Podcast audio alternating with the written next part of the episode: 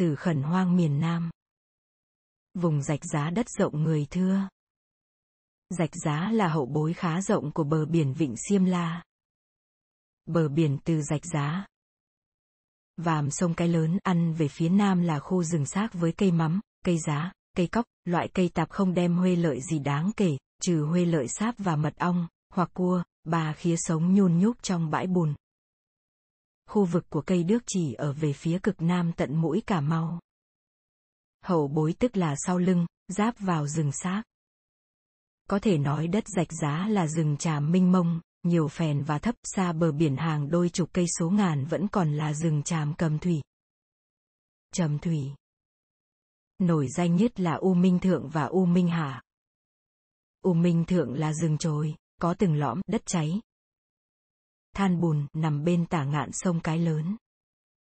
U Minh Hạ là rừng tràm tốt và mọc dày, dọc ven biển chạy dài tới Cà Mau.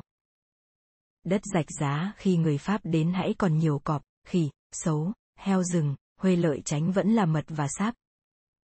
Nhờ bông cây tràm, cây giá. Ngoài ra còn cây tràm. Làm củi, cột nhà, lá dừa nước. Để lợp nhà, cá đồng và cá biển. Đáng chú ý là voi thường tới lui cánh đồng nối liền với Cần Thơ mà ăn lau sậy. Hai con sông đáng kể là cái bé và cái lớn từ đất thấp phía đông chảy ra vịnh Siêm La, hiệp lại ở một vàm khá rộng. Hai con sông này chia ra nhiều nhánh nhóc.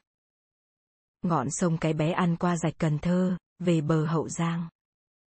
Sông cái lớn ăn xuống Ba Xuyên, thuộc Sóc Trăng hoặc xuống phía chợ Cà Mau nhưng là những đường liên lạc nhỏ bé, vào mùa nắng có nhiều trạng cạn và hẹp, đầy cỏ. Dân ở vùng rạch giá, trước khi đào kinh sáng, phần lớn sống nhờ nước mưa, trừ trường hợp chợ rạch giá hứng nước ngọt từ kinh thoại hà. Đào từ cuối đời Gia Long, nối qua Hậu Giang. Giếng có thể đào trên mấy rồng cao giáo, chắc thịt bên bờ sông. Vùng ven biển Vịnh Xiêm La định cư được là nhờ nước suối trở từ hòn tre.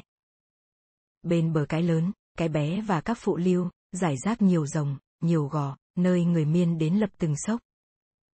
Những ốc đảo hoang vắng, chung quanh là rừng che kín chân trời. Mũi mỏng, rắn và vô số chim cỏ tha hồ nảy nở. Trước đời Gia Long, dân chúng đã chọn lựa vài gò cao lập được 7 xã theo sông Cái Bé và chợ Rạch Giá. Tổng Kiên Định, 4 xã theo sông Cái Lớn. Tổng Thanh Giang. Nhưng dân số người Miên và diện tích ruộng đất do họ canh tác từ xưa vẫn đáng kể tuy không có con số tránh thức. Ít ra họ cũng dư khả năng tự túc về lúa gạo. Ở rạch giá, người miên đứng vào hàng đầu. Rạch giá. 80.000 người, Trà Vinh. 80.000, Sóc Trăng. 50.000, Châu Đốc. 30.000, Bạch Liêu. 23.000 Vĩnh Long mất, Hà Tiên lại mất, thực dân chiếm huyện Kiên Giang không tốn một phát đạn. Viên tham biện đầu tiên là Luro. Poland Vio đến rạch giá thanh tra nhưng năm sau Nguyễn Trung trực đánh một trận thần tình, giết gần chọn người Pháp vừa lính vừa viên chức ở tỉnh lỵ này. 16 tháng 6 năm 1868 Dạo ấy, rạch giá là hải cảng tấp nập, tàu buồm Hải Nam tới mua bán luân lưu giữa khu vực cao miên. Thương cảng Campos, Siêm. Vọng Các, Tân Gia Ba và Nam Dương. Nhà cửa san sát ở hai bờ rạch sát vàm biển. Thoạt tiên, hạt rạch giá bao gồm luôn chọn mũi Cà Mau, tức là huyện Kiên Giang và huyện Long Xuyên thời tự Đức. Sông rạch nhỏ chẳng chịt, tháng nắng dùng không được, chỉ thuận lợi cho ghe xuồng cỡ nhỏ. Nhiều con đường mòn dành riêng cho dân địa phương sử dụng ở nơi đi bộ không được đi xuồng không xong, đó là đường cộ, dùng cộ có châu kéo. Không bánh xe, kiểu cộ trượt tiết ở Bắc Nhu. Mãi đến năm 1879, vùng rạch giá còn trong vòng thám hiểm của thực dân, bản đồ chưa được chính xác, nhiều con rạch dân chúng sử dụng được nhưng chưa ghi, lại còn vị trí nhiều xóm nhỏ ẩn lánh ở ngọn rạch của bọn người đốn củi lậu thuế hoặc ăn ong. Lấy sáp và mật. Bọn thợ rừng sử dụng những con đường quanh co để chở củi lậu thuế. Việc cai trị ở thôn quê xa tỉnh lỵ chưa thành nền nếp. Theo báo cáo của tham biện thì năm 1879, tỉnh này tuyệt nhiên chưa có địa bộ, tất cả đất trong tỉnh đều được xem như là công điền. Hương chức làng kê khai diện tích tổng quát, chịu thuế rồi gán ép lại cho dân. Vài người tự nhận là chủ của phần đất đang canh tác, vì chính họ khai phá hoặc do cha mẹ để lại. Trường hợp làng Vĩnh Lộc. Vùng Ngan Dừa, còn gọi là Ngan Gừa. Hương chức làng chịu thuế điền là 406 quan để rồi bắt buộc dân gồm đa số là cao miên phải đóng gấp đôi gấp ba. Hương chức cứ ở không mà hưởng, đến độ dân địa phương phẫn nộ, đòi tản cư luôn qua Sóc Trăng nếu họ không được phép lập một làng riêng. Đầu năm 1880, tham biện chủ tỉnh làm tờ trình về tình hình thuế khóa và dự án thâu như sau. Rạch giá và Cà Mau. Thuế điền âm 1879. 11.068 quan, tính trên tổng số đất ruộng và dãy là 2.847 mẫu. Dân đinh gồm người Việt và Cao Miên. 2.744 người. 2010 Việt và 734 Miên. Mấy rồng chung quanh chợ rạch giá trồng xoài, vì lâu năm nên hóa xoài rừng. Người Huê Kiều và người Minh Hương làm dãy rau cải, đất ngoại ô cũng như tại chợ đều không có bộ sổ chi cả. Thuế kiểm lâm thất thâu, dân chúng lén đốn cây tràm trong rừng rồi theo đường quanh nẻo tắt mà trở qua sóc trăng thay vì đi ngang qua trạm kiểm soát. Nguồn lợi lớn nhất của ngân sách vẫn là thuế phong ngạn. Đấu giá từng lô rừng cho dân khai thác sáp, mật. Năm 1879 đã thâu. 29.546 quan. Trong khi thuế điền chỉ có 11.068 quan.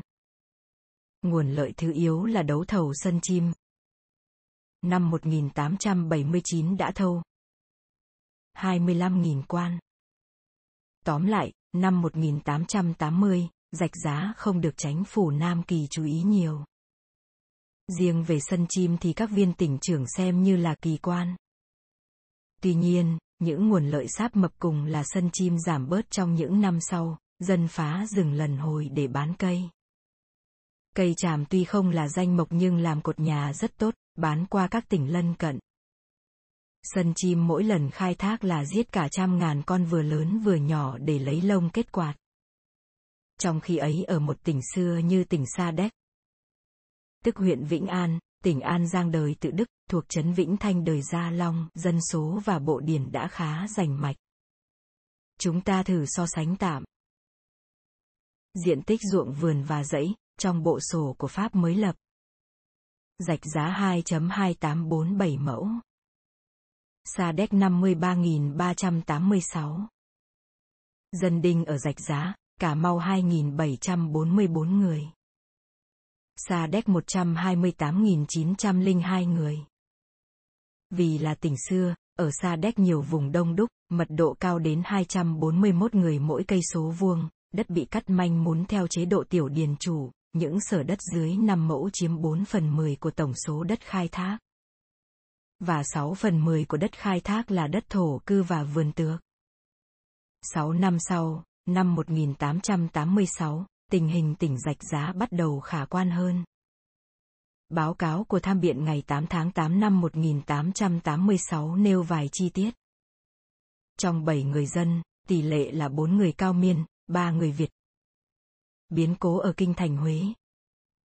Vụ tôn thất thuyết và vua hàm nghi 1885 chẳng gây xúc động gì rõ rệt trong dân gian. Đường bộ quá ít, dân chúng ao ước đường thủy phát triển thêm. Mọi việc xê dịch đều dùng đường thủy. Dân ra chợ mua bán thường dùng đường biển cho nhanh hơn. Ở vùng cái lớn, mũi gảnh nạn chìm ghe thường xảy ra, năm 1883, đã bắt dân sâu đào con kinh, gọi là kinh ông hiền, để đi từ sông Cái Bé, từ rạch Tà Niên ra chợ mà khỏi vượt biển. Kinh này tiếp tục đào đến năm 1886. Đường liên lạc từ rạch giá đến châu đốc gần như không có, dân chúng dùng xuồng nhỏ, theo đường quanh len lỏi giữa rừng tràm. Đào xong con kinh từ cạnh đền ăn xuống Cà Mau. Kinh Bạch Nghiêu, dùng dân sâu làng Vĩnh Lộc. Con lộ chiến lược quan trọng nhất trong tỉnh chạy từ chợ rạch giá vô Minh Lương. Khoảng 15 cây số. Minh Lương làm xóm sung túc từ lâu đời, gồm đa số người miên. Lộ này vạch sẵn hồi xưa, nay tu bổ lại để đem thơ từ, chạy ngựa. Trường học tại tỉnh Lị Lợp Lá, ngừng dậy từ mấy năm qua đang bắt đầu hoạt động trở. Năm 1885, trong toàn tỉnh có 6 trường tổng, trường ở Minh Lương không đem lại kết quả vì thiếu giáo viên. Dân bộ chịu thuế năm 1883 là 8.000 người, năm 1886 là 10.000 người. Kết quả này thâu được là nhờ lập bộ kỹ lưỡng hơn trước. Bộ điền năm 1883. 8.000 mẫu, năm 1886. 10.000 mẫu. Đất ruộng khó kiểm soát vì dân làm ruộng không đều, hễ thất mùa thì họ rời chỗ. Nhiều vùng đất ba năm mới có làm một mùa ruộng. Tại chợ, từ bốn năm qua đã lập một lò gạch nhưng xấu về phẩm chất. Vì chưa cấp bằng khoán thổ cư nên chẳng ai dám xây nhà gói, sợ sau này bị đuổi. Việc mua bán xáo trộn vì giá tiền kẽm bị sụt. Tiền điếu. Bằng đồng phiếu lại khó xài, nhà nước phát ra khi dân lãnh ngân phiếu, nhưng dân đem tiền điếu đóng trở lại cho công si khi mua á phiện và rượu. Tóm lại, tỉnh rạch giá. Gồm luôn Cà Mau là miếng mồi khó nuốt so với các tỉnh miền Tiền Giang như Sa Đéc, Mỹ Tho, Vĩnh Long hoặc Long Xuyên. Huê lợi, thuế khóa quá thấp kém. Các viên tham biện không dành về hành tránh, những bản phúc trình tránh thức gửi về cho giám đốc nội vụ về hình thức cũng như nội dung gần như là thơ riêng gửi cho bạn, viết tháo, báo cáo đại khái vài nét, nhận xét tùy hứng, không thứ tự. Trong thực tế, muốn báo cáo kỹ lưỡng cũng không được vì tỉnh này vừa khi mới thành lập đã thiếu người hợp tác, các tỉnh tiền giang giàu sao đi nữa cũng thừa một số người lịch lãm biết chữ nho hoặc chữ quốc ngữ, am hiểu địa phương. Sau cuộc đánh úp đồn chợ rạch giá vào năm 1868, người Pháp nghi kỵ tất cả người Việt vì đa số lính mã tà, đến viên quản mã tà cũng đều làm nội ứng. Thực dân không muốn xài người Việt ở rạch giá và nhân dịp tu chỉnh lại bộ máy cai trị, chúng cố ý dùng người miên để trị người Việt, cổ su chia rẽ. Vài người hữu công được nâng lên làm huyện, bấy giờ đóng vai phụ tá của tham biện để cai trị, đi điều tra miền quê. Đây là những người kém văn hóa, háo sát, ham danh vọng. Những người miên hoặc miên lai tàu này đều lấy tên họ như người Việt. Phó quản mã tả người miên tên là Cao Thiên gọi nôm na là Phó quản thiên làm phù, lập công sau cuộc khởi nghĩa Nguyễn Trung Trực bằng cách điềm chỉ, bắt giết. Năm 1873, nghỉ việc vì già. 60 tuổi, Pháp cho chức phó quản là để tưởng lệ công lao, chẳng có năng lực chuyên môn gì cả. Huyện siêu được làm huyện sau khi Nguyễn Trung Trực rút khỏi rạch giá, kiêu hãnh tới mức dám tố cáo chuyện xấu của tham biện rạch giá lên quan trên. 8 tháng sau khi nhận chức thì bị Pháp cách chức. Huyện Trần Lương Xuân, cũng người miên được tin cậy cho chấn nhậm vùng Minh Lương, khu vực Đông Dân và Phì Nhiêu. Tự xưng trong công văn Kiên Giang huyện, chi huyện Trần Lương Xuân, được giữ một khẩu súng lục, hai khẩu súng hai lòng, một khẩu súng một lòng, bốn cây giáo, một khẩu súng le pho Lại, Trịnh Lục Y, người Miên, từng được cựu trào phong chức cai tổng, cư ngụ vùng áp lục. Rạch tìa, thủy liễu, rồi theo Pháp. Sau thời gian làm cai tổng dài dẳng là 48 năm, thấm mệt xin nghỉ, được huy chương bạc hạng nhất. Cai tổng Hà Mỹ Phiến.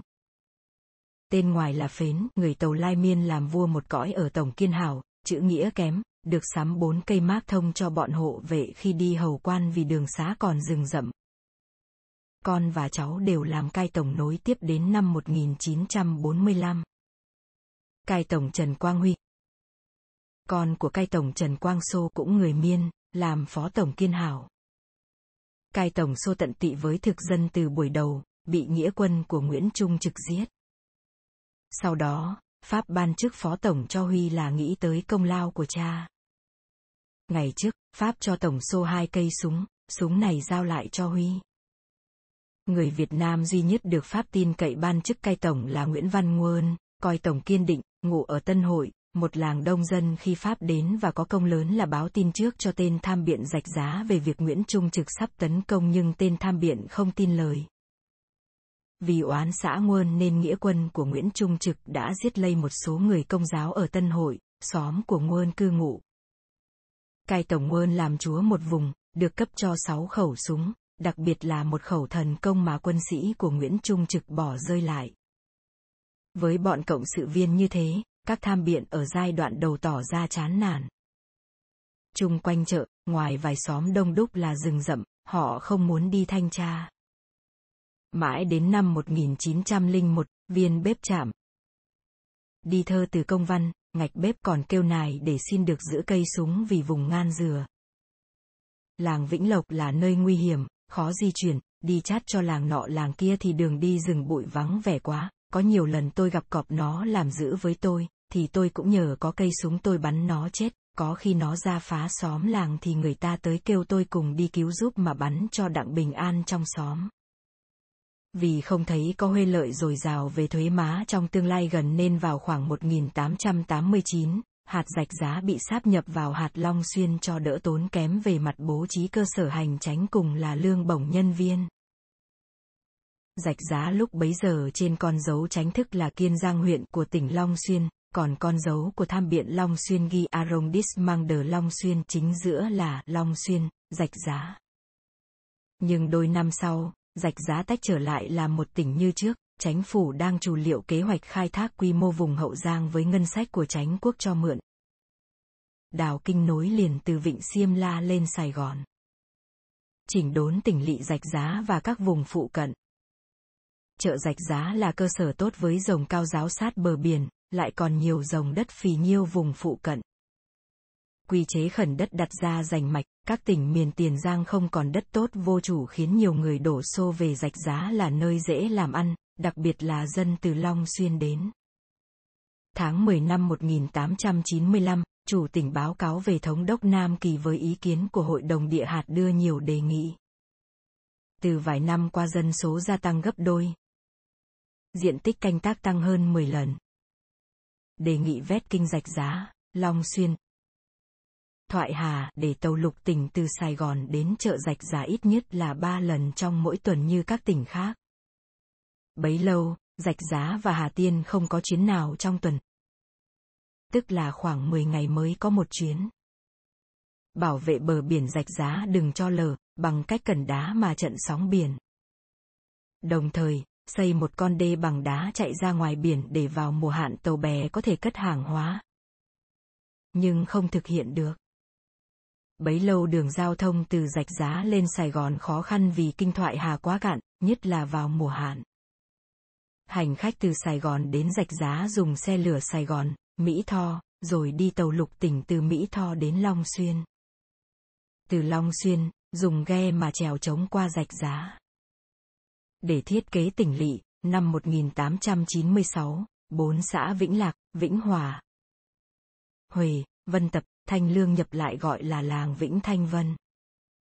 Đến năm 1908 mới đặt tên đường xá lại chợ và năm 1910, đưa dự án dùng đèn thắp bằng ga ở đường phố. Tàu buồm Hải Nam ra vào cửa rạch giá tấp nập. Vào tháng gió trướng. Gió mùa từ đông bắc, nhiều khi 20 chiếc cặp bến một lượt. Tỳ thường tránh hoạt động với quyền hạn không phân định rõ rệt vì cho rằng chỉ chịu sự chỉ huy từ Sài Gòn mà thôi, không can hệ gì đến nhà cầm quyền ở tỉnh. Năm 1887, viên chức thương tránh xét bắt Hoa Kiều ở chợ, tha hồ làm tiền vì quả thật các tàu buôn Hải Nam vào bến chở theo Á phiện lậu thuế để bán lén theo hệ thống riêng cho các tỉnh miền Tây là nơi tập trung người Huê Kiều khá giả. Người Huê Kiều thì ăn chịu với viên chức địa phương. Ngoài ra, viên chức thương tránh, bấy giờ gọi là công, si, lại còn bắt buộc người làm nước mắm ở Hòn Sơn Giái, thuộc tỉnh Rạch Giá phải đóng thuế nhập cảng, lấy cớ trong nước có mắm muối, xem mấy người làm nước mắm như đã chở muối lậu thuế. Mấy bang Huê Kiều yêu cầu đừng đánh thuế quá nặng những hàng hóa chở từ bên Xiêm vào chợ Rạch Giá, nhưng không được chấp thuận. Bấy giờ, tàu Hải Nam chở vào nhiều nhất là vải, từ Xiêm hoặc từ Tân Gia Ba, đặc biệt có loại vải thông dụng. gọi là vải xiêm, vải tám hạ, tức là từ Hạ Châu đem đến. Mặc nhiên, hàng hóa xuất xứ từ Anh quốc lại cạnh tranh với hàng hóa Pháp. Mấy viên cai tổng đồng thanh phản đối việc tra xét của mấy ông Tây công, si, khi đồng bào đến chợ theo đường biển phải đi ngang qua thương cảng. Năm 1886, Hải quân Pháp ra tận hòn cổ tròn. Paulo Dama để thám hiểm nhưng ngoài ấy chẳng có nguồn lợi gì về kinh tế. Việc bán gạo từ hải cảng rạch giá đã có từ đời mà cửu do người Huê Kiều đảm trách độc quyền. Dịch vụ xay lúa tổ chức theo kỹ thuật cổ truyền, dùng loại cối to, mỗi cối có bốn người cầm giàng xay, hai người sàng, một người quặt, một người dần tấm. Năm 1884, chợ có 6 trại xay lúa, sử dụng gần 40 cối to. Khi tàu Hải Nam gần đến để ăn gạo, chạy hoạt động suốt ngày đêm, dùng toàn sức người. Dọc theo bờ rạch gần mé biển, người Huê Kiều cất khi dự trữ hàng hóa. Tàu Hải Nam đến mua nhiều nhất là gạo, chiếu, tiền kẽm, nước mắm, cá khô, mắm ruốc cà giòn. Bao bằng vàng, mật, sáp. Họ trở đến tô chén, bài tứ sắc, vải bô, giấy tiền vàng bạc, mền, thuốc bắc, pháo, nhang, trái cây khô. Lần hồi, thương cảng bớt hoạt động. Gạo xay máy từ Sài Gòn trở qua hương cảng bằng tàu máy ít tốn sở phí hơn là gạo xay bằng sức người, trở bằng ghe buồm ở rạch giá. Về đường xá trong tỉnh, mãi đến năm 1907 chỉ thấy vài khúc lộ dở dang. Theo sáng kiến của tham biện, con lộ từ chợ rạch giá đến hòn đất thành hình, bắt dân làm sâu, đường trải đá ong biên hòa và trải đất hầm. Đất ruộng đốt cho chín rồi đập ra từng cục nhỏ. Dụng ý của bọn Pháp ở địa phương là đắp đường theo mé biển ăn tới hòn đất nơi chúng chọn làm căn cứ nghỉ mát từ trên hòn nhìn ra vịnh Siêm La, khung cảnh khá thơ mộng. Điều bất lợi là con lộ này chạy ngang vùng còn rừng tràm, người miên sống giải rác. Trong tương lai, nhà nước hy vọng là nối lên hòn trông thuộc Hà Tiên. Nhưng công tác này trở thành tốn kém vô ích, khí hậu hòn đất không tốt cho lắm, đất hai bên lộ quá xấu, mở đường mà chẳng ích lợi gì cho việc canh tác. Bọn Pháp ở địa phương cố duy trì kế hoạch, lấy lý do là để tới lui giữ an ninh đồng thời làm bờ đê trận nước biển. Lộ bị dẹp bỏ vì rốt cuộc ai cũng nhìn nhận là lãng phí.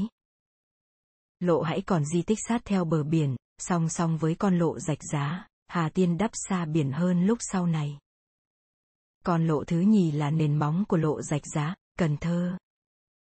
Năm 1907, nối liền tới Minh Lương. Khoảng 15 km, trải đá ong và đất hầm.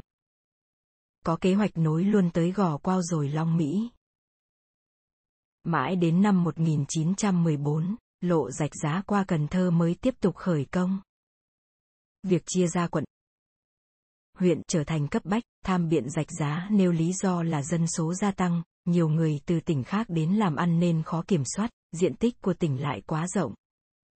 Vùng ở giáp danh Cần Thơ và giáp danh Bạc Liêu, Sóc Trăng cần mỗi nơi một ông phủ hoặc ông huyện để coi sóc, ngoài ra, cần một quan huyện ở Châu Thành. Năm 1898, tham biện rạch giá nhắc lại ý kiến nên lập một phân khu hành tránh ở ngọn cái lớn. Nhằm đề phòng trộm cướp hoặc lập ở làng Long Mỹ một quận mới. Nhưng cấp trên bác bỏ cho là tốn thêm tiền xây cất cơ sở hành tránh, mướn thơ ký, mã tả, nếu tỉnh quá rộng, tham biện chủ tỉnh cứ đi thanh tra bằng tàu máy là đủ rồi. Bấy giờ, việc khẩn hoang chỉ mới xúc tiến, thuế má chưa thâu nhiều. Nhưng đến năm 1907, quận Long Mỹ thành lập ở ngọn sông Cái Lớn, phía giáp danh với Cần Thơ. Chủ quận đầu tiên là Moro nắm nhiều quyền hạn quan trọng. Quận Gò Quao thành lập, trên con dấu ghi mấy chữ nho Đại Hà huyện. Tức là huyện lập ở sông Cái Lớn, quận Rồng Giềng ghi là Tiểu Hà huyện. Sông Cái Bé, quận Châu Thành tại chợ thì thêm mấy chữ nho Kiên Giang Phủ. Việc phân chia ra tổng cũng chưa hợp lý và gây nhiều phiền phức. Riêng Tổng Thanh Bình, năm 1907, rộng đến 250.000 mẫu Tây. Trong khi tỉnh Bến Tre chỉ có 164.000 mẫu, tỉnh Gò Công 62.698 mẫu diện tích vào năm 1922, ăn từ Vịnh Xiêm La đến danh Sóc Trăng. riêng làng Đông Thái. Thuộc về tổng này, dài cỡ 30 cây số từ rạch thứ 5 đến rạch Mương Đào, lý do tránh là đất quá rộng, dân ít, còn nhiều rừng, xóm này xa cách xóm kia. Bấy giờ, cai tổng tha hồ sự kiện theo ý thích, xã trưởng thì không thèm đi, hầu việc quan trên, viện lý do là biển động, đi sợ ghe chìm hoặc nộp thuế thì sợ bị ăn cướp dọc đường.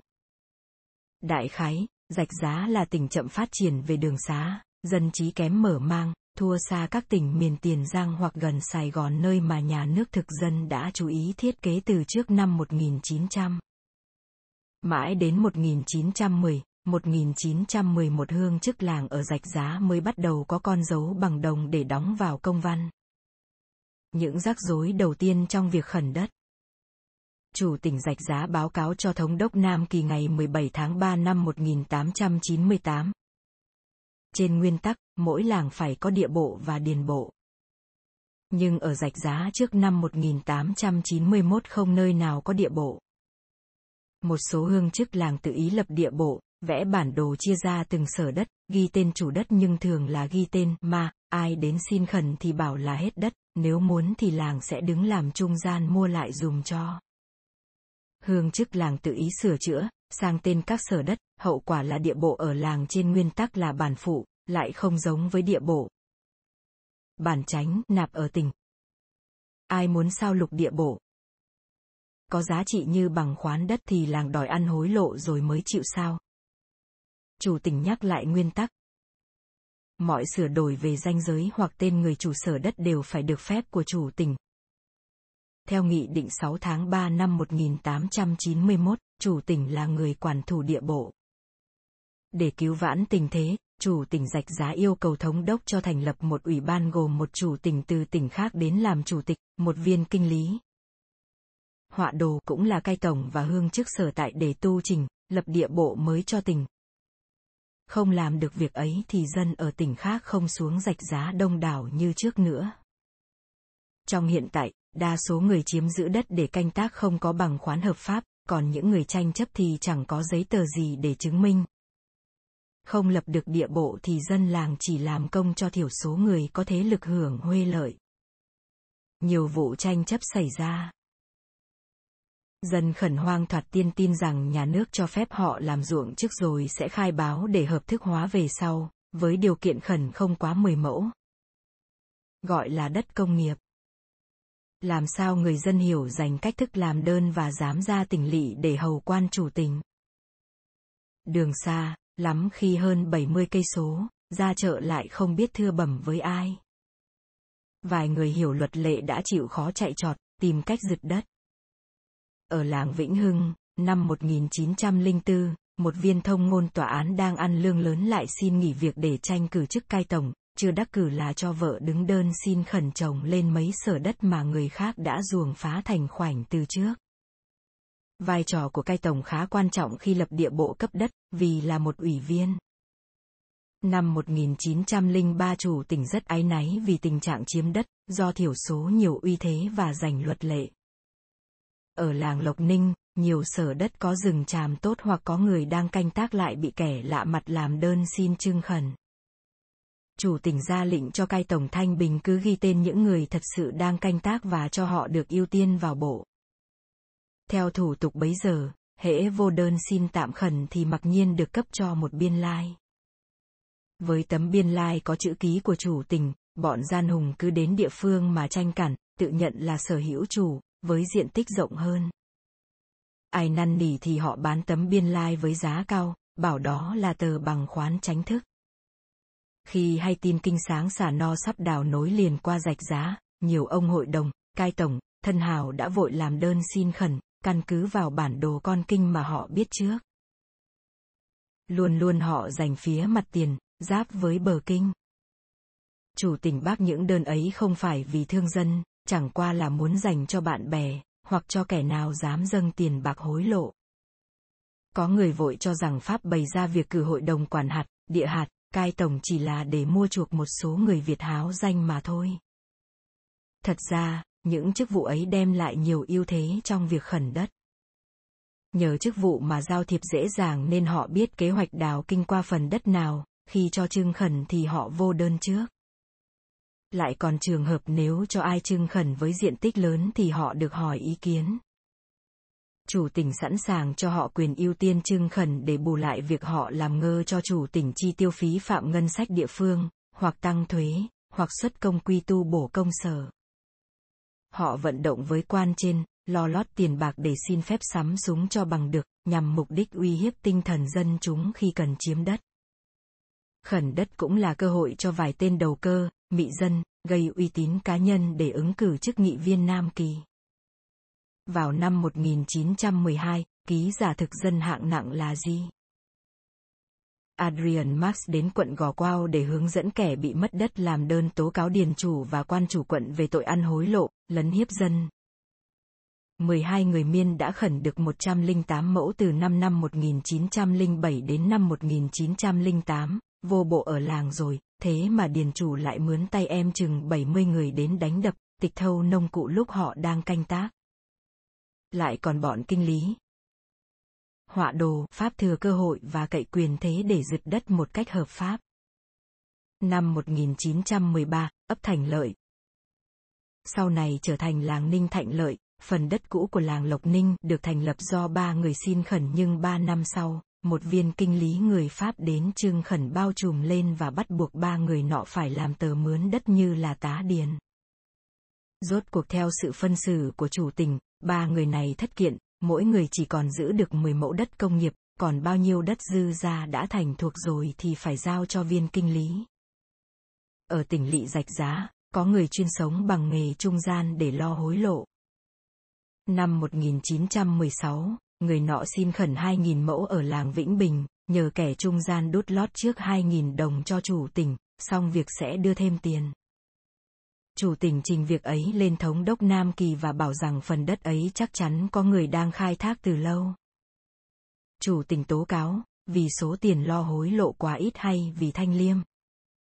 Để làm điền chủ lớn, nhiều người dùng nhiều chiến thuật khác nhau. Họ làm đơn với chủ tỉnh, lo lót, ra mặt công khai chiếm đất.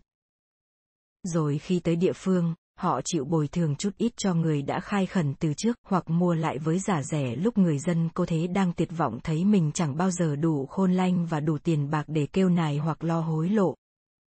Họ không bao giờ đứng tên khẩn đất trong đợt đầu, tránh mọi việc tranh chấp vụn vặt có vẻ vũ phu và bất lương. Họ đem tiền tới nơi. Tiền này thường là tiền vay để mua đất trong những năm ruộng thất mùa hoặc họ chuyên sống bằng nghề cho vay nặng lời, hoặc chứa cờ bạc để lần hồi bắt con nợ phải bán đất cho họ mà trừ nợ. Họ công khai đưa con nợ ra tòa, với giấy tờ hợp pháp về hình thức.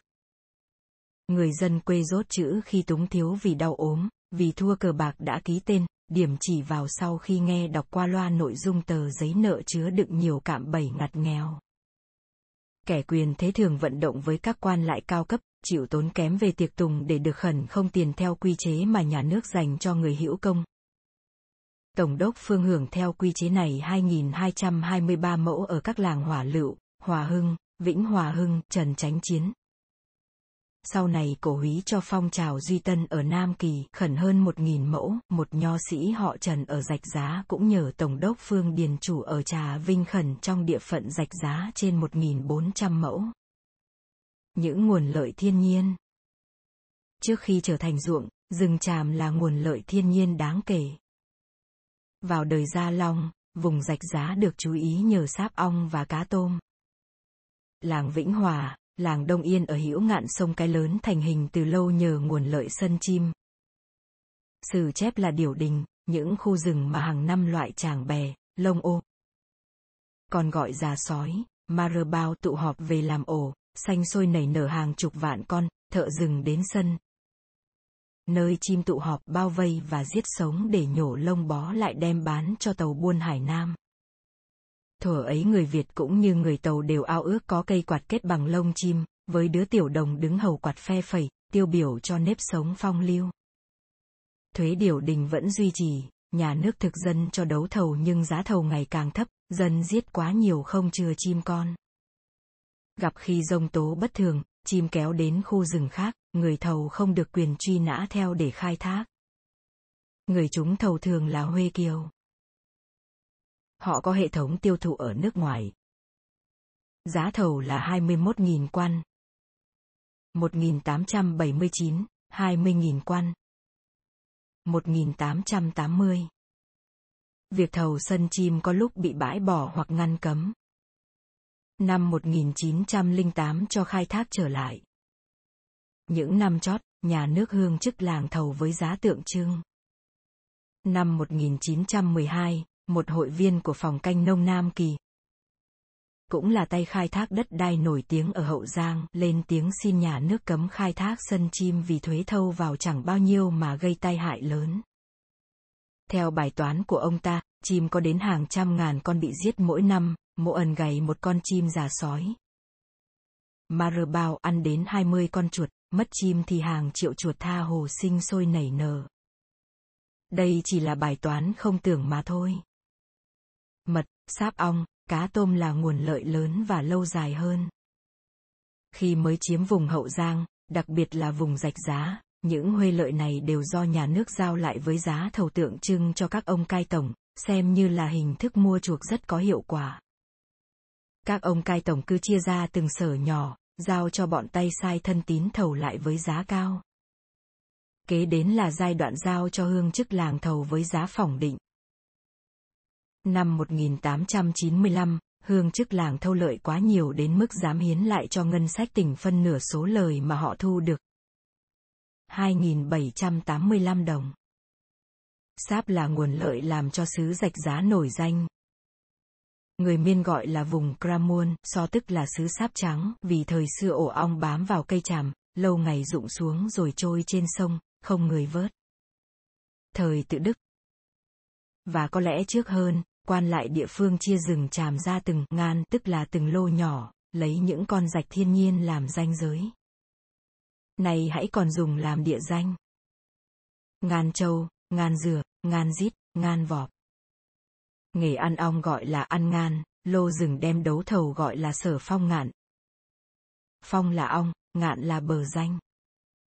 Phong ngạn tập trung ở những làng nhiều rừng tràm, năm 1905, làng Vĩnh Lộc có tới 19 sở, làng Sóc Sơn 13 sở. Làng Đông Thái có 4 sở to chạy theo địa phận làng, dài cỡ 30 cây số. Chủ tỉnh rạch giá thảo ra điều kiện sách nhằm dành ưu tiên cho người khẩn đất làm ruộng. Điều 2 ghi rõ.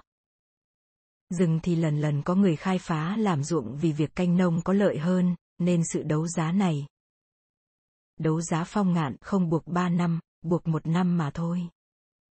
Nhưng mà chủ ngan phải thưa cho nhà nước biết trước ngày 15 tháng một kế đó. Nghề khai thác phong ngạn lần hồi trở nên khó khăn vì gặp sự tranh chấp của người làm đơn khẩn ruộng. Thoạt tiên, chủ đất xem khu rừng tràm là của mình, tha hồ đốn cây để lấy huê lợi đầu tiên. Hoặc dân làng cứ đốn cây, phá rừng. Báo cáo của làng Mỹ Lâm ngày 12 tháng 12 năm 1911 cho biết, Năm nay bị thất mùa màng, dân nghèo nàn quá, không có phương thế chi mà làm ăn. Chúng nó cứ việc hạ tràm tươi mà cứ làm củi bán đổi gạo ăn. Hồ sơ Miel Ê Sơ Diện tích rừng để khai thác ong mật bị thu hẹp vì thỉnh thoảng rừng cháy, ong bỏ ổ đi nơi khác. Nhưng lý do tránh khiến cho nghề phong ngạn suy đồi là trận bão lụt năm thìn. 1904 khiến đa số rừng tràm bị ngã sập, dễ chàm vì ăn bám trên vùng đất sình lầy nên chịu đựng không nổi. Chàm ngã xuống, sau này khi cây cấy hễ gặp là đào lên đem về trụm bếp, gọi là chàm lụt.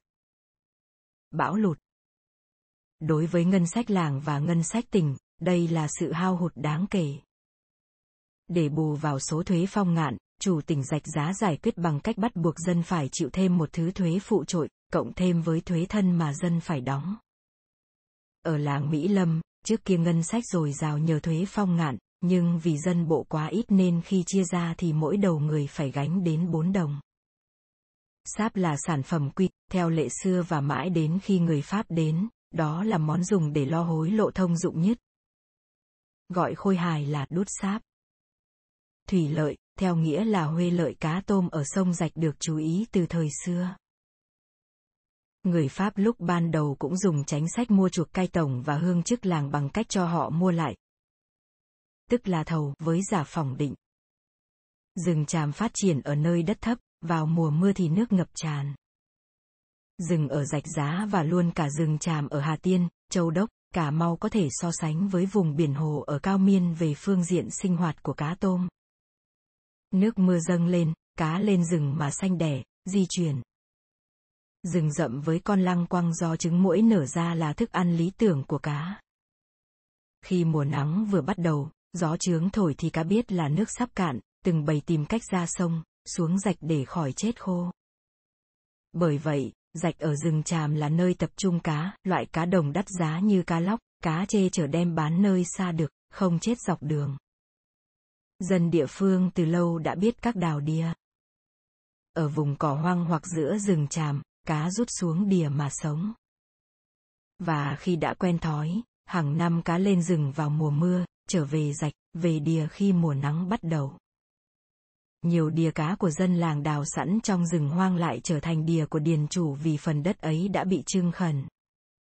Đìa đào ở trong rừng thì nhiều cá nhưng khó đem cá về, lắm khi phải gánh cá hàng năm bảy cây số, nếu đìa ít cá thì bỏ luôn chẳng ai thèm tắt địa ở xa trong rừng gọi là địa u minh theo nghĩa là ở nơi u u minh minh, tối tăm như địa ngục, mặc dầu không nằm trong vùng u minh. Nhà nước bày lệ đấu thầu để thâu thuế nhiều hơn, mỗi lần đấu cho phép khai thác trong 3 năm. Điều kiện sách ghi rõ là sự ích lợi của nông nghiệp phải trọng hơn các điều khác nhưng trong thực tế, việc đấu thủy lợi làm giàu cho một số trung gian. Họ chia ra từng phần nhỏ rồi cho mướn lại với giá cao gấp đôi hoặc gấp ba. Để bắt hết cá, kỹ thuật hữu hiệu nhất là xây dọ với đăng sậy, tùy theo hình thể con rạch mà lựa chọn kiểu dọ thích hợp. Nhiều cuộc tranh chấp xảy ra, người đấu thủy lợi nếu có thế lực thì cứ phá đập giữ nước. Của kẻ khác đang làm ruộng để cá trên ruộng chạy xuống rạch, gây nạn lúa háp vì ruộng bị cạn quá sớm.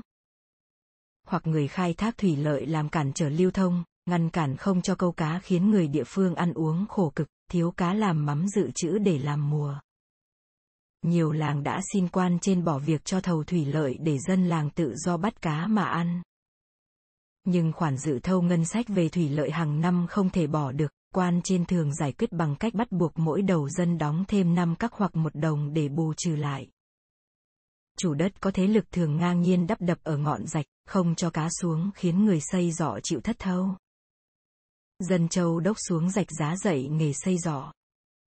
Dân gò công tới vàm biển sông cái lớn phổ biến việc đóng đáy. Trước năm 1912 việc thành lập làng mới. Người nhiều vốn để mộ dân đi khẩn hoang mà dám bảo đảm sẽ đóng đầy đủ thuế thì được nhà nước chấp thuận cho lập làng mới. Đây là nguyên tắc từ thời vua chúa nhà Nguyễn mà thực dân cho áp dụng trở lại để thâu thêm thuế điền và thuế thân. Năm 1894, việc thành lập làng Vĩnh Hưng cho thấy sự xuất hiện của bọn cường hào mới. Vùng đất này ở phía nam tỉnh Rạch Giá, giáp danh Sóc Trăng. Hai người giành nhau lập làng, cả hai đều là bá hộ nổi danh thời bấy giờ, tuy là người Việt nhưng gốc Hoa Kiều. Phan Hộ biết. Tục danh là bá hộ Bỉ ở Bạc Liêu xin lập làng mới. Dân do ông ta quy tụ sẽ lần hồi đóng thuế cho nhà nước. Ông ta đã xuất tiền túi ra xây cất sau một nhà việc, Công sở làng trị giá 200 đồng, Bành chấn thì đưa kế hoạch đào kinh do chính ông xuất vốn, mướn nhân công. Lại cam kết rằng sau khi được chấp thuận lập làng thì sẽ có 150 dân công do ông quy tụ, đóng thuế ngay. Thuế này do chính ông xuất ra cho dân mượn trước. Và tuy đất chưa thâu hoạch huê lợi, ông sẵn sàng chịu thuế điền 1.500 mẫu, đóng ngay cho nhà nước. Nếu nhà nước chịu cho đứng tên làm chủ 1.000 mẫu đất thì ông ta hứa bảo đảm đóng thuế cho 300 người trong những năm tới. Theo lời trong đơn, vùng này còn nhiều voi và trộm cướp, lập làng thì đất trở thành tốt, thú rừng và bọn bất lương không còn lai vãng. Kế hoạch của Bành Trấn được Thống đốc Nam Kỳ chấp thuận vì Bành Trấn vào đơn trước hơn Phan Hộ biết. Nhưng lý do vẫn là vì Bành Trấn chịu đóng thuế ngay, làng Vĩnh Hưng trở thành một tiểu quốc của Bành Trấn, ông ta bèn bắt buộc bọn tá điền trả lại tiền thuế thân đã ứng trước, rồi cho vay nặng lời.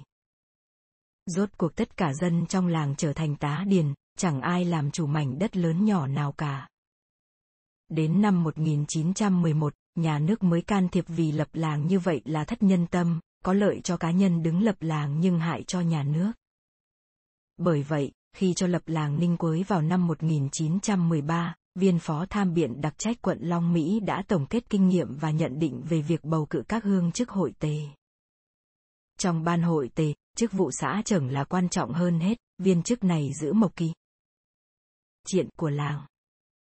Xã trưởng lựa người thân tín, cho làm chức hương xã, rồi đến chức hương thân, hương hào. Những chức vụ còn lại thì do xã trưởng nêu điều kiện, ai muốn làm thì cứ thương thuyết, lo hối lộ cho ông ta. Đây là tình trạng lập làng mà không có bầu cử về hình thức.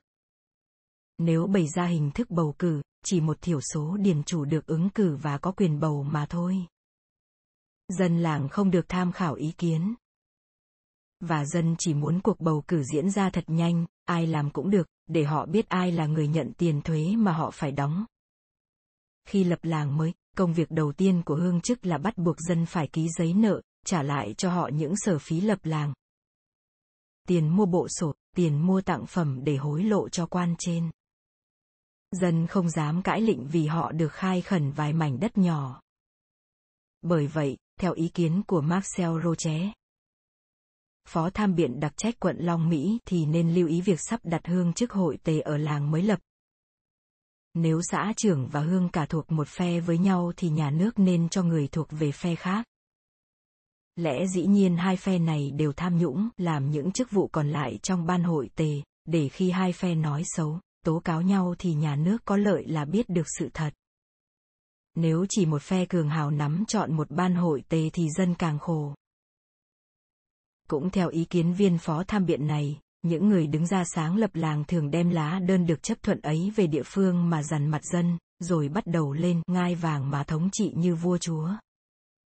Trường hợp một làng khác ở quận Long Mỹ, có viên chức cho 17 người miên đến khẩn đất. Họ lo bắt cá, đốn củi, sau bão lụt năm thìn, cây rừng ngã xuống mới bắt đầu làm ruộng. Khi đất dọn xong thì mới hay rằng viên chức nói trên đã làm đơn xin khẩn trồng lên phần đất ấy từ trước, có biên lai. Cũng may là vụ này được giải quyết êm đẹp, dành ưu tiên cho người miên vì họ chịu cực khai phá từ trước. Trường hợp làng quá rộng như làng Đông Thái dài 30 cây số, dân đến cư ngụ lần hồi, khi đủ số thì những ấp ở xa trở thành làng mới, tách ra lập thêm ba làng là Đông Hưng, Đông Hòa và Đông Thạnh từ năm 1914. Lắm khi vì muốn kiểm soát an ninh ở mấy ấp hẻo lánh, nhà nước chấp thuận cho tạm lập một làng mới. Trong giai đoạn sơ khởi, lúc quan kinh lý chưa đến phân danh thì hương chức không được thâu thuế, chỉ được xử kiện những vụ nhỏ và sắp đặt dân canh phòng mà thôi. Làng Thạnh Lợi tách ra khỏi làng Thạnh Hưng tháng 11 năm 1912.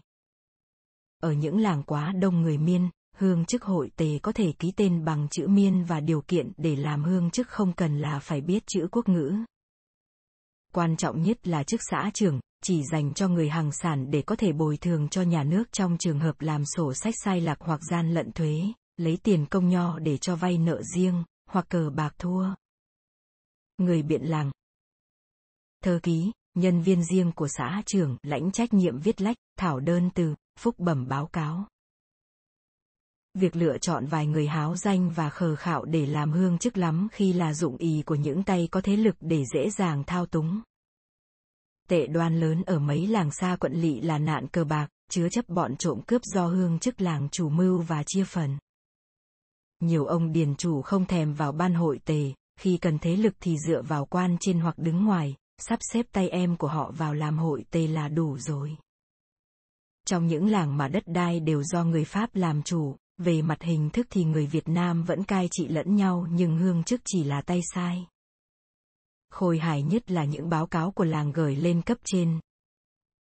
Nếu là trên lãnh thổ của Điền Tây thì phải có chữ ký của chủ điền hoặc của người quản lý thì mới có giá trị. Người chủ điền Tây có quyền thị thực chữ ký hoặc xác nhận sự kiện trong công văn của làng. Trong điền của Pháp, việc cử hương chức hội tề, chỉ định thì đúng hơn, không theo tiêu chuẩn là có hàng sản vì tìm đâu ra một người có hàng sản. Năm 1911, vào tháng 9, hương chức làng báo cáo khi chủ quận ra lệnh cử một người thay thế cho vị hương chủ vừa chết. Ông A. Isidore mới lập làng, dân làng là người nghèo nàn và các nơi tới mướn đất làm ruộng cấy, lúa tốt thì nó ở, lúa xấu thì nó trốn đi, dân không có vườn đất tại làng.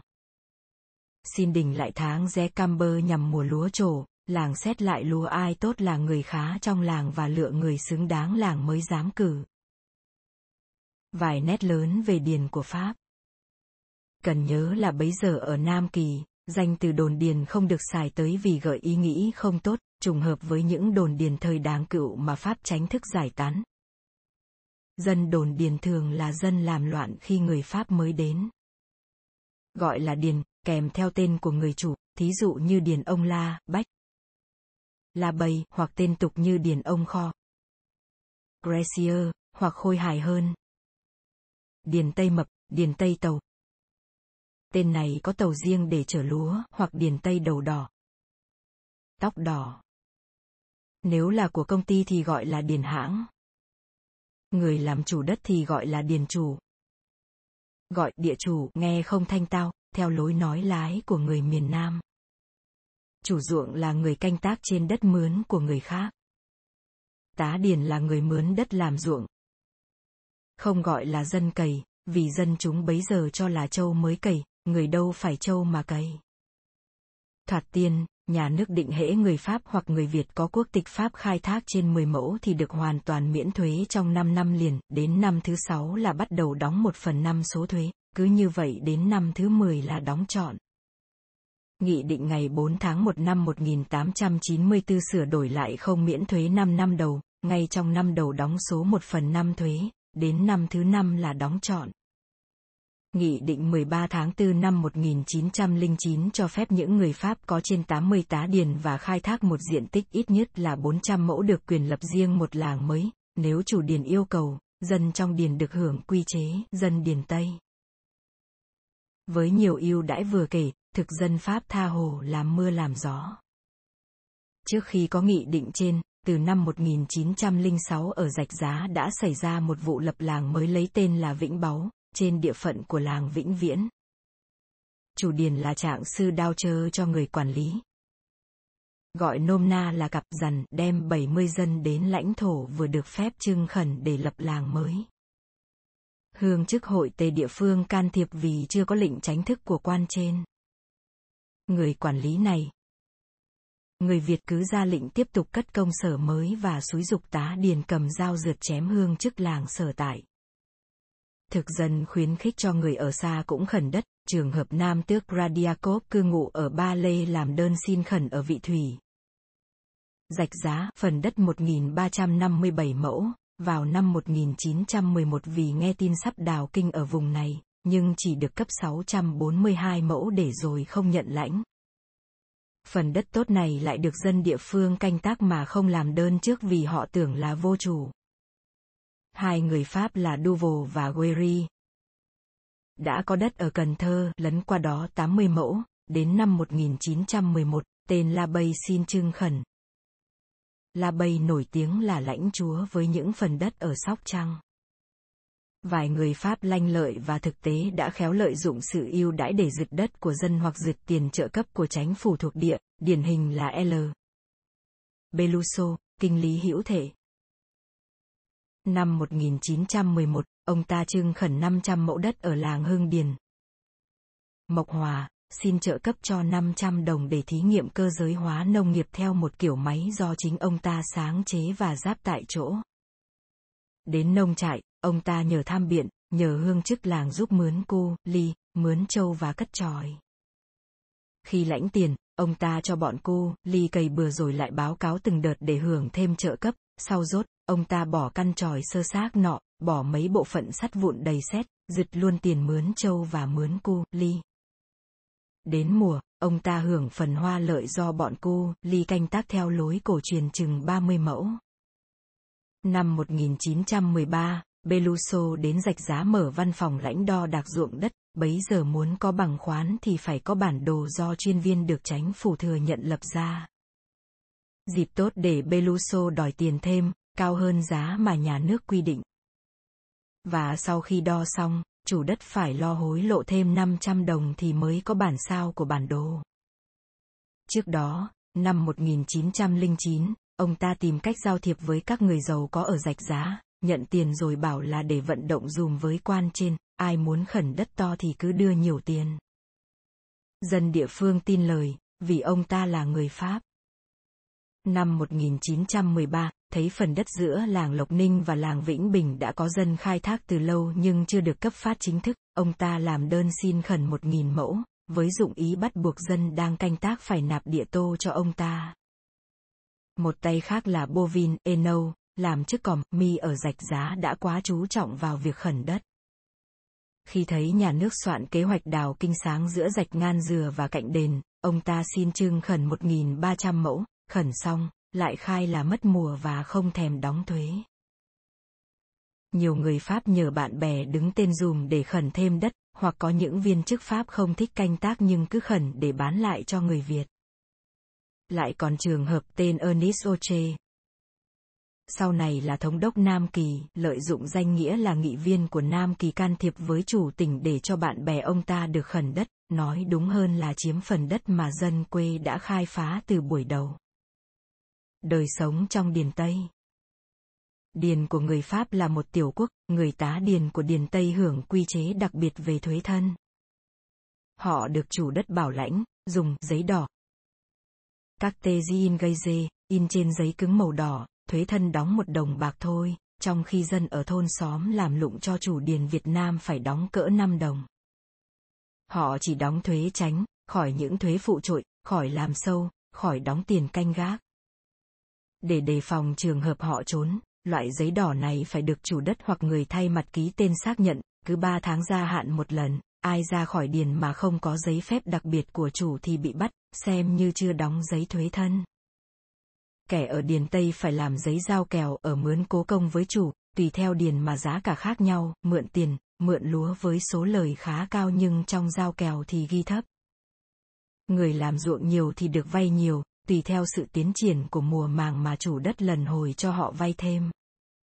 Điền Tây là nơi chứa chấp đủ thứ tội ác. Cờ bạc, hút á phiện lậu, đặt rượu lậu thuế. Hương chức làng, lính mã tà, nhân viên thương tránh khó bề đột nhập để tra xét nếu không được phép của người chủ điền Tây. Trong những điền lớn, chủ đất thường vắng mặt quanh năm, việc quản lý giao cho hai ba người Pháp gọi là Surveillance Agricole được phép mang súng, lắm khi họ là người Pháp rốt nát. Lính Sơn, đã nghỉ dài hạn hoặc đã giải ngũ. Lại còn những cặp dàn bồn sứ chuyên nghề tuần tra với cây cù ngoéo, có thể đánh đập dân chẳng khác nào mấy ông hương quản, cai tổng. Điền Tây còn là nơi chứa chấp trộm cướp, bọn này hành nghề ở địa phương khác rồi trở về ẩn náu, làm ruộng cho có hình thức. Đôi khi, Điền Tây lại vô tình thâu nhận những tránh trị phạm, những tay phiến loạn bị tập nã từ các tỉnh miền Tiền Giang. Mùa lúa chín thì chung quanh Điền Tây việc canh phòng bố trí nghiêm nhặt như một cơ sở quân sự. Bọn cặp dằn đánh mỏ canh tuần ghe xuồng di chuyển gần Điền phải bị tra xét phiền phức. Mục đích là đề phòng bọn tá Điền lưu lúa ra ngoài bán trước lấy tiền xài riêng, rồi khi chủ Điền tới đong, tá Điền nói gạt rằng ruộng thất mùa người trong điền muốn chở lúa đem bán nơi khác hoặc cho bà con thì phải xin giấy chứng nhận là đã đóng đủ địa tô rồi. Nơi trạm kiểm soát, bọn cặp dằn treo lá cờ to làm hiệu, tùy sở thích của chủ điền mà cờ này màu đỏ hay màu trắng. Bởi vậy dân địa phương căn cứ vào màu cờ mà gọi là điền tây cờ đỏ, điền tây cờ trắng. Về mặt trị dân, vài tên chủ điền tây hoặc cặp rằng tỏ ra đầy đủ bản lĩnh, thí dụ như họ dám hòa mình với dân Việt, ăn mắm, uống rượu đế, ăn thịt chó, cưỡi châu kình. Châu đua. Có tay còn gian hùng hơn, rước thầy về để làm lễ tống ôn, tống gió, ăn lễ hạ điền, tụng kinh cầu cho quốc thái dân an với dụng ý cầm giữ dân và phát triển mê tín, óc sôi thịt. Hoặc là ông Tây chủ điền già nua lại mặc áo dài xanh, đội khăn đóng cúc cung bái khi cúng đình thần, với chức vụ là đại hương cả. bọn chủ điền Pháp là thế lực khá mạnh, thường đưa ra nhiều yêu sách với chánh phủ thuộc địa như đòi tham gia hội đồng địa hạt để bàn bạc hàng năm về giá biểu thuế khóa trong tỉnh. Trong một bài báo, Di Đen Pít đòi được miễn thuế, bách thân phụ trội đánh vào thuế điền vì thuế này do chủ tỉnh đặt ra, tham khảo với hội đồng địa hạt An Nam chớ chủ điền Pháp không được hỏi ý kiến. Gì? Đen Pít bảo rằng thuế ấy chỉ dành cho người Việt đóng mà thôi. Nhà nước thực dân nhận định rằng nếu đưa người Pháp vào hội đồng địa hạt thì quá đáng. Đa số điền chủ Pháp không cư ngụ tại địa phương thì làm sao họ đại diện cho dân trong hạt được. Và lại, đa số điền chủ Pháp đều là công chức hoặc chức sắc của công giáo. Delphit khoe khoang rằng chủ điền Pháp đã góp công lớn vào việc xây dựng thuộc địa Nam Kỳ. Trong vòng 40 năm, họ đã khai khẩn đến 247.417 mẫu.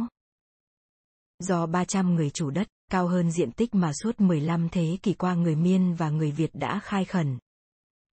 215.578 mẫu, năm 1868, chưa kể đến 85.000 mẫu đất trồng cao su.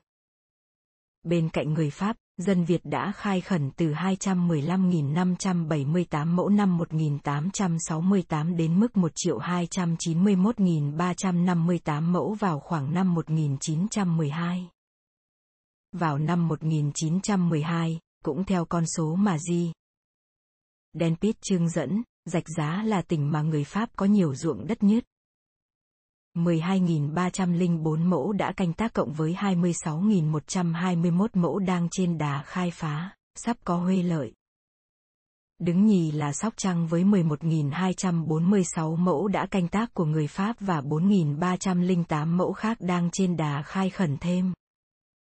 Hạng 3 là Cần Thơ với 8.127 mẫu đã khai thác cộng thêm với 21.931 mẫu đang trên đà khai thác của người Pháp tỉnh Rạch Giá cũng đứng đầu về số người Pháp làm điền chủ.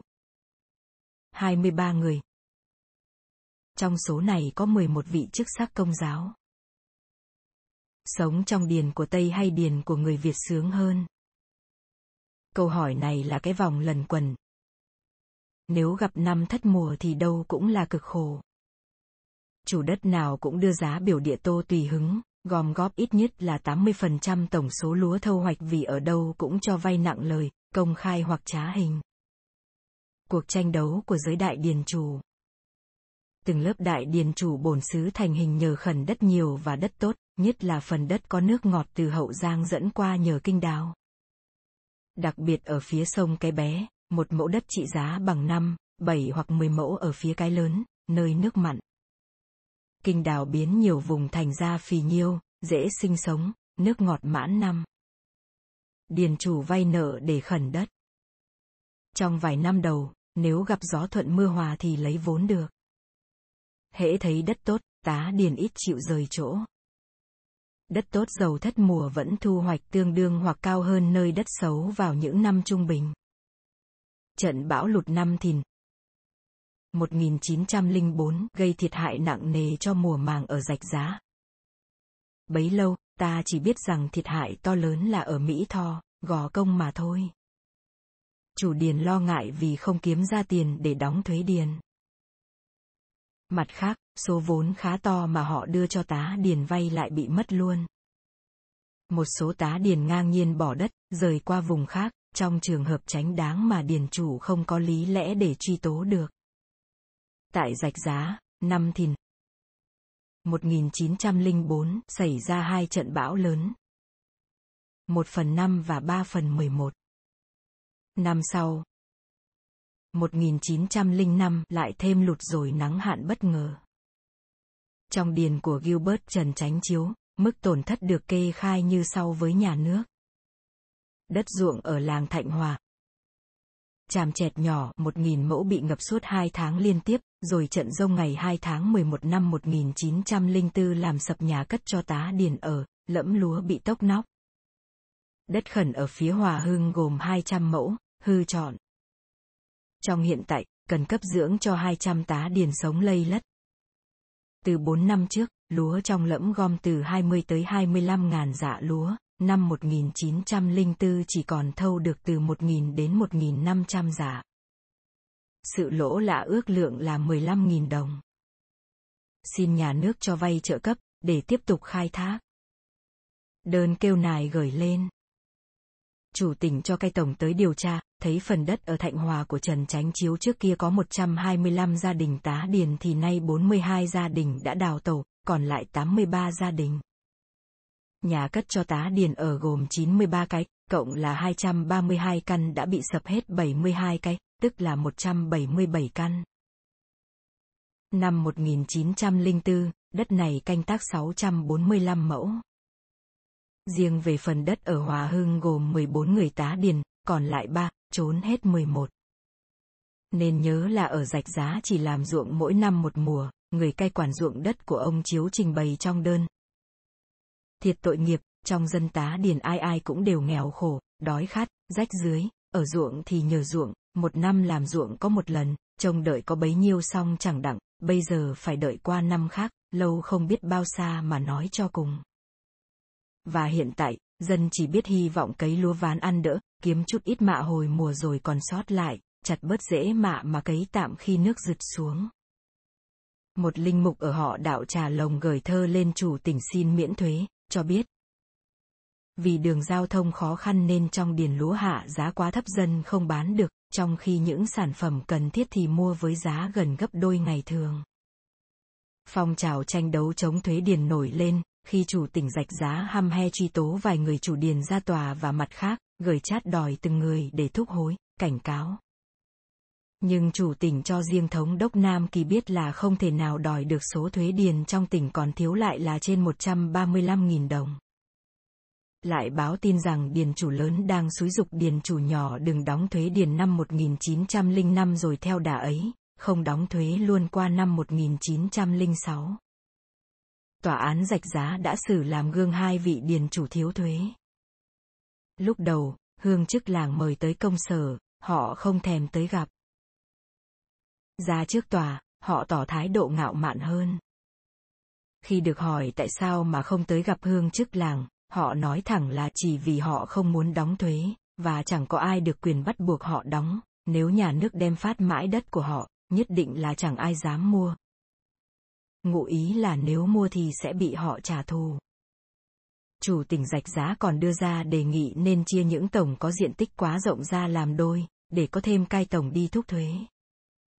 Đồng thời, cương quyết phạt tù kẻ thiếu thuế, đem đất họ ra phát mãi, dán yết thị ở những làng lân cận để người giàu ở tỉnh khác đến đấu giá. Để đối phó lại, 81 người, điền chủ lớn ở rạch giá đồng ký tên vào đơn, trình cho chủ tỉnh để xin tha thuế năm 1905, đứng đầu là hai ông Trần Chánh và Huỳnh Thiện Kế. Đơn ngày 29 tháng 4 năm 1906 với lập luận sắc bén. Muốn trở thành điền, tức là canh tác một mẫu đất, phải nuôi tá điền 20 dạ lúa và vài ba đồng bạc là tối thiểu. Năm rồi. Năm thìn, 1904 chủ điền phải vay bạc của nhà băng Đông Dương mà nuôi nhân điền. Tá điền Như hạt sa đéc là chỗ điền thổ đã khai mở lâu năm thành khoảnh mà nhà nước còn chuẩn cho các chủ điền đóng thuế hạng nhất sụt hạng nhì, hạng nhì sụt hạng ba, còn hạng ba thì tha thuế chọn, huống chi là hạt rạch giá là hạt mới khai mở không đặng 10 năm, và phần nhiều trong số điền thổ khai phá không đặng 4 năm nay. Nhà nước đã hứa miễn thuế cho điền chủ nghèo, còn với điền chủ lớn thì đợi lúa thóc gặt rồi, cho đóng một phần ba. Nay xin tha chọn thuế, vì đất ruộng ở phía sông cái bé thất bát 7 phần 10, nước vừa rực xuống là bị nắng hạn. Yêu cầu nhà nước áp dụng luật Gia Long về tỷ lệ miễn thuế, luật này được nhà nước lang sa phê ưng và cho thi hành từ năm 1871. Theo đó hễ ruộng thất mùa 1 phần 10, không giảm thuế, ruộng thất 2 phần 10, giảm 1 phần 10, khi thất mùa đến mức 8 phần 10 hoặc hơn nữa thì miễn chọn thuế. Kết quả là Thống đốc Nam Kỳ chịu miễn thuế cho những ai chưa đóng thuế năm 1904 mà thôi. Tức là cho mùa gặt cuối năm 1903. Còn về hậu quả của bão lụt năm thìn thì đóng y như cũ. Nhưng điền chủ ở rạch giá chưa chịu thua. họ loan tin rằng nhà nước đã hoàn toàn miễn thuế, khiến cho một số điền chủ bấy lâu rụt rẻ lại hăng hái lên không thèm đóng. Theo đề nghị của chủ tỉnh, thống đốc Nam Kỳ cách chức viên cai tổng và phó tổng tổng kiên tường. Cả hai đều là người miên về tội phao tin thất thiệt là hoàn toàn miễn thuế. Thật ra, nhà nước chỉ chấp nhận miễn phần thuế quản hạt. Bắt giết lâu cồ mà thôi, chớ vẫn thâu chọn phần địa hạt và bách phân phụ trội. Thống đốc lại cho một viên chủ tỉnh nhiều năng lực là Albert Lorin nghiên cứu vấn đề. Lorin phúc trình rằng rạch giá có 6 tổng, mỗi tổng đều quá rộng nên khó theo sát từng điền chủ để làm áp lực. Trong vòng 2 năm mà ở rạch giá lại thay đổi 4 lần chủ tỉnh nên chính sách không được liên tục. Theo ý kiến của Lorin, chỉ nên giảm thuế cho chủ điền nhỏ, chớ chủ điền lớn thì vẫn còn dư tiền để mua đất, khẩn đất thêm. Hiện tại, ở tòa bố rạch giá còn đến 439 đơn xin khẩn một diện tích là 14.031 mẫu, chứng tỏ điền chủ bốn xứ hãy còn hăng hái trong việc làm ăn. Năm 1911, tỉnh rạch giá trải qua một cơn mất mùa trầm trọng, nhà nước đành cứu xét miễn thuế, tuy miễn ít nhưng những ai lì lợm thì cũng bỏ luôn. Cuộc tranh đấu trên đã bộc lộ một sự thật khách quan. Vào năm 1905, giai từng điền chủ đã thành hình, có tinh thần chống pháp nhất là vào những năm kế tiếp khi đa số điền chủ lớn ở Nam Kỳ đều hưởng ứng cuộc Minh Tân. Phong trào Duy Tân do Bùi Chi Nhuận và Trần Chánh Chiếu điều khiển, ủng hộ ông Phan Bội Châu và ông Cường Đề. Điền chủ trong nước thấy rõ là thực dân Pháp ngăn cản không cho họ tiến xa hơn để họ tự do kinh doanh, trở thành những chủ xưởng, những thương gia như ở bên Nhật. Thực dân Pháp, thương gia Huê Kiều. Nắm độc quyền về mua bán, thao túng giá lúa gạo. Ấn Kiều cho vay đều là những chướng ngại mà họ muốn san bằng. Còn vài chi tiết cần ghi nhớ về vai trò của giới điền chủ, không riêng gì cho tỉnh rạch giá. Mua nhiều châu bò từ cao miên đem về. Từ tỉnh Tạc Keo, nhờ đó mà việc cày cấy thêm phát triển. Mua sắm nhiều ghe độc mộc từ sông lớn. Cao miên, Lào giúp phương tiện vận tải. Thích sống xa hoa theo lối Pháp, tiêu thụ rất nhiều hàng hóa nhập cảng, nhất là rượu Tây. Vào những năm lúa có giá và giá lúa được vững. 1928, 1929 luôn cả năm 1930, mức sống lên cao tột bực, điền chủ bực chung ở Hậu Giang dư sức cho con qua Pháp du học, có gia đình đi cả hai ba người, học siêng năng thì thành bác sĩ, ăn chơi thì trở thành công tử. Một số không nhỏ điền chủ ở rạch giá là người Minh Hương hoặc Huê Kiều. Người Huê Kiều nếu làm điền chủ thì bị đồng hóa, trở thành Việt Nam trong vài năm. Khăn đóng áo dài khi làm hương chức hội tề, cúng đình. Riêng người Huê Kiều ở chợ chuyên nghề buôn bán thì giữ nếp sống riêng. Về đời sống của tá điền. Tá điền chẳng có quyền tham dự sinh hoạt chính trị nào cả. Hương ấp, phó quản. Gọi là hương chức nhỏ do hương chức hội tề chỉ định. Hương chức làng thì do bọn hương chức chọn lựa lẫn nhau, giới thiệu bà con vây cánh, sau đó được cai tổng và chủ quận chuẩn y. Cai tổng và phó tổng, ban biện được cử do một số thừa sai. Người thay mặt tùy theo số dân bộ mà mỗi làng được gửi nhiều hay ít, đổ đồng 50 dân bộ có một người. Các vị thừa sai thay mặt cho dân phải là hương chức làng. Trừ xã trưởng, hương thân, hương hào, phó xã hoặc điền chủ. Hội đồng canh nông, hội đồng địa hạt hoặc hội đồng quản hạt là chuyện riêng của một số hương chức làng và điền chủ đi bầu. Tóm lại, người dân nghèo chẳng bao giờ được đi bầu cử ai cả. Hai gánh nặng cho tá điền là thuế thân và sâu. Siêu. Thuế thân thời Pháp thuộc được quy định đồng đều. Trừ những năm sau cùng của chế độ thực dân, chia ra người có hàng sản và người không có hàng sản. Thuế tránh chỉ là mọt đồng bạc nhưng dân phải đóng thêm một số tiền gọi là bách phân phụ trội cho ngân sách. Số bách phân này thay đổi tùy theo năm để cho ngân sách được quân bình chi tiêu. Ngoài ra mỗi người phải chịu 5 ngày làm sâu, có thể chuộc bằng tiền, lại còn phụ thâu về thủy lợi, về rừng. Nếu là dân ở xa tới, chưa vào bộ thì đóng thêm một số tiền gọi là thuế dân ngụ. Tính trung bình vào những năm đầu thế kỷ, thuế thân cộng thêm các khoản linh tinh vừa kể là 5 đồng, làng này đóng nhẹ nhưng làng kia lại đóng nặng. Nên nhớ là lúc bấy giờ lúa bán vài các một dạ, một đứa trẻ chăn trâu suốt năm chỉ được khoảng 10 đồng thôi. Có làng lại đặt ra thuế nóc ra hoặc quy định tiền chuộc công siêu. Đóng tiền để khỏi đi làm siêu với giá quá cao, thí dụ trường hợp làng Vĩnh Hòa Hưng, tổng cộng là 8 đồng 3 xu về thuế thân, năm 1914. Số đông tá điền không đóng nổi thuế thân hoặc không muốn đóng vì suốt năm họ không có việc gì để đi ra khỏi làng. Thỉnh thoảng lính mã tà vào làng xét hỏi, dân lậu thuế. Gọi là trốn sâu lậu thuế, chạy trốn ngoài ruộng hoặc vô rừng mà ẩn náu. Bị bắt về tội thiếu thuế thân là 5 ngày tù với 15 quan phạt vả. Khi màn tù phải đóng thuế, ai không tiền thì làm cô, ly cho nhà nước tại chợ lấy tiền mà bù vào. Người nào trốn thuế quá lâu mà muốn vô bộ thì hương chức giải quyết bằng cách ăn hối lộ rồi cấp cho một giấy thuế thân mà làng đã xin cho người khác. Nhưng người ấy đã trốn, bỏ làng. Trường hợp thay đổi tên họ như thế thường xảy ra. Gặp năm mất mùa hễ không đóng nổi thuế thân và không trả được địa tô cho chủ điền thì cứ trốn qua xứ khác mà làm ruộng lưu động, để rồi tiếp tục rời chỗ. Gọi nôm na là làm ruộng dạo, làm ruộng hàng sáo. Ngao ngán nhất cho người dân là việc làm sâu. Trong những năm cần đào kinh hoặc đắp đường, nhà nước trưng dụng quá thời hạn 5 ngày mà luật đã định. Cai tổng và hương chức lợi dụng để bắt nạt tống tiền, ai muốn ở nhà thì lo hối lộ. Mãn hạn thì người làm sâu được về nhưng hương chức thường bắt buộc làm thêm vài ngày. Trường hợp làm đường lộ rạch giá, hòn đất năm 1905. Năm 1911, khi bày việc đào kinh từ rạch cái su đến rạch thứ nhất, dân phải làm đến 20 ngày, tự túc đem theo kỳ, quốc, xuồng, gạo, nhà nước không cấp phát gì cả.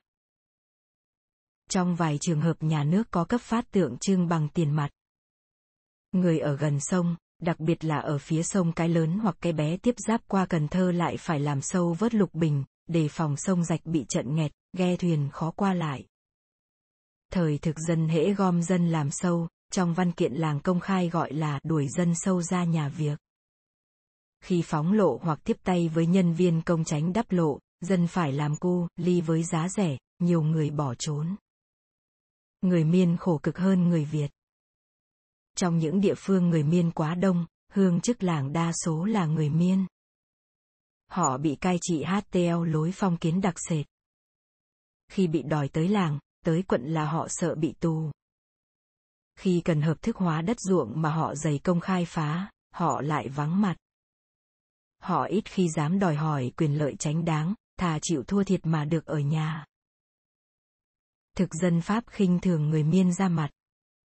Trừ một số ít người mang họ. Sơn, thạch do ông bà truyền lại từ đời tự Đức, hoặc lai tàu. Họ Trần, họ Lý nhưng không có chữ lót thì tất cả đều không họ. Trong bộ sổ, cứ gọi tên này tên kia. Danh, đàn bà thì gọi là thị. Trong công tác khẩn hoang, người miên góp công lao đáng kể. Họ làm công hoặc làm tá điền cho người Việt, dầm mưa dãi nắng rất dẻo dai, sở trường của họ là trèo ghe, đốn tràm, đào mương, tát đìa bắt cá. Đàn bà miên giỏi về cấy và gặt lúa, gặt cấy rất kỹ lưỡng và vén khéo tuy chậm chạp. Gia đình miên nào nghèo thì khó tả. Ngủ nóp, hoặc ngủ trần với bếp un, ở nơi mũi mỏng mà nhiều đứa trẻ từ khi lọt lòng đến tuổi 12-13 vẫn ở trần ở chuồng, không biết áo quần là gì, ăn uống quá đạm bạc. Vài người đã mất đất vì ham cờ bạc, quá cao hứng lúc uống rượu say nên sẵn sàng điềm chỉ vào bất cứ giấy nợ hoặc giấy bán đất. Về thuế thân thì 10 người trốn hết 7-8. Đặc biệt là ở rạch giá, người Huê Kiều lại tích cực khẩn hoang với sở trường là làm dãy ở đất rồng ven sông cái lớn và cái bé. Những rồng này gọi là thanh lang. Họ có mặt tại xứ rạch giá từ đời mạc cửu nhưng con cháu số người cố cựu ấy đã trở thành Việt Nam từ lâu đời rồi. Đợt người sang cư trú khi Pháp đến gồm đa số là người Triều Châu. Theo bảng kê khai vào tháng riêng năm 1906, tỉnh Rạch Giá có Quảng Đông 266 người. Hẹ. AKAS 17 người. Hải Nam 331 người. Phước Kiến 108 người. Triều Châu 876 người. Người Triều Châu làm dãy cư ngụ thành xóm đông đúc, siêng năng không ai bì kịp, ăn ít, làm việc thì nhiều, bất chấp giờ giấc. Khóm. Thơm ở Tác Cậu, khoai lang ở Ngã Ba Đình, khoai lang ở Trà Bang. Long Mỹ, ổi ở Bến Nhất một dạo nổi danh toàn cõi Hậu Giang. Đa số nghèo khó, không được quyền làm thừa sai để bầu cử ông bang vì muốn làm thừa sai thì phải có hàng sản, đứng bộ điền hoặc đóng thuế môn bài. Họ cưới vợ Việt, gặp năm dãy thất mùa, đời sống nói chung là cơ cực vì còn phải trả tiền mướn đất dẫy, Thuế thân của Hoa Kiều cao gấp 3 lần thuế của người Việt. Người nào làm ăn khá, còn sức khỏe thì bang trưởng đứng ra bảo đảm đóng thuế dùm, sau này trả lại. Nhưng gặp trường hợp quá nghèo, đau yếu thì chẳng ai dám bảo lãnh dùm cả. Thiếu thuế nhiều năm liên tiếp, theo luật là bị trục xuất về Trung Hoa. Người thiếu thuế 4 năm nếu bị bắt thì phải đóng 62 đồng, cộng thêm 30 đồng tiền phạt. Một số làm ăn thất bại, trốn xuống tàu buồm Hải Nam mà đến xứ khác như qua Xiêm, Mã Lai, rủi bị trục xuất về tàu thì xảy ra cảnh chồng bắc vợ nam. Huê lợi về dãy không được bền, sau năm 7 năm, họ trồng các loại khác, kém huê lợi hơn vì đất lần lần mất chất màu mỡ. Người quá nghèo không còn bà con bên tàu thì cố gắng ở lại xóm dãy. Trong trường hợp thiếu thuế, họ đành tự giam hãm trong làng, lo hối lộ từng chập cho hương chức hội tề để khỏi bị bắt. Hoặc rời chỗ, cải trang như trường hợp của người mang tên là Trần Văn Sơn, 60 tuổi, người Triều Châu để búi tó, mặc quần áo như người Việt Nam bị bắt vào tháng chạp 1914 ở Gò Quao vì bị tình nghi là theo thiên địa hội. Ông này khai thật rằng qua Việt Nam hồi năm 38 tuổi, ở Bạc Liêu làm ăn 3 năm, ở Cần Thơ 8 năm, ở Cà Mau 3 năm, ở Rạch Giá từ 3 năm qua nhưng rốt cuộc làm ăn không khá, đành mua tấm giấy lão của người Việt tên Phạm Văn Lê. Vì sợ tung tích bại lộ nên ông ẩn lánh ở sốc người Miên. Về tình trạng của nông dân nghèo năm 1908, nhà cách mạng Trần Chánh Chiếu cũng là điền chủ lớn ở Rạch Giá đã viết bài đăng trên tờ lục tỉnh Tân Văn số 42, tháng 9 năm 1908. Hai tháng sau là ông bị bắt vì việc vận động Đông Du. Bài lấy hai câu thơ nhị ngoặt mại tân ti. Ngũ ngoặt khiếu tân cốc làm nhan đề. Người nhiếp di trung làm bài thơ mảng nông có câu thơ rằng Tháng 2 bán tơ mới, tháng 5 bán lúa sớm, cắt thịt vá ghẻ nghĩa là đỡ ngặt vậy chớ khổ cũng hoàn khổ. Thương hại cho dân nghèo ra thân đi làm tá điền, vì trong tay không có nghề sản nên mới chui đụt đỡ giấc, nói tiếng làm ruộng chớ kỳ chung đi kiếm ăn cho qua ngày tháng. Làm ruộng gì mà mãn nhất đại không có dư một hột lúa dính tay, lẽ thì ba năm làm mới có một năm thiếu ăn, có đâu hụt trước thiếu sau, lúa gặt vừa rồi đã đi lãnh ruộng giao, lãnh công cấy công phát. Một năm 12 tháng, làm ruộng thật sự có 4 năm tháng còn 7-8 tháng dư linh làm nghề chi. Vì không có nghề trong tay nên mới rủ nhau đánh cờ chó, hoặc đi coi đánh cờ bạc, trà lết mòn quần rách áo. Thường ôi, rốt đặc hơn cá tôm, vụng về hơn trùng dế. Dân nước khác tiếc tới giờ tới phú như tiền bạc, dân nước mình phí ngày tháng như nước trôi. Uổng thay, từ già tới trẻ, từ nam tới nữ đều luống những đêm ngày. Nghe ai cho vay thì mừng hớn hở, hỏi rồi nào lo trông trả. Vì vô nghề nghiệp nên mới sanh tệ trong xứ như thế. Làm người phải biết thương cái thể diện của mình. Kẻ thương quê hương phải hết sức giúp cho nền công nghệ thì có ngày trừ đặng việc tình tệ mới bày tỏ trước đó. Hơn 20 năm sau, vài học giả Pháp nghiên cứu tình hình kinh tế, tình hình đất đai miền Nam, cách khẩn hoang ở Hậu Giang, vấn đề cho vay, việc phân phối đất đai. Rồi đưa ra vài biện pháp xây dựng. Nhưng gẫm lại, việc nghiên cứu của họ chỉ là thương vay khóc mướn, không tiến bộ bằng bài báo trên.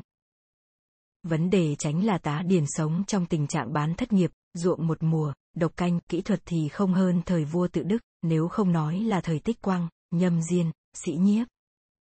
Bi thảm nhất là năm mất mùa, bao nhiêu lúa phải gom lại để trả địa tô để rồi xuất cảng, trong khi những người mạnh khỏe, nếu tìm được công việc làm, làm mướn trong xóm cũng khó đủ tiền để mua gạo ăn trong ngày, vì giá lúa cứ tăng lên tại địa phương.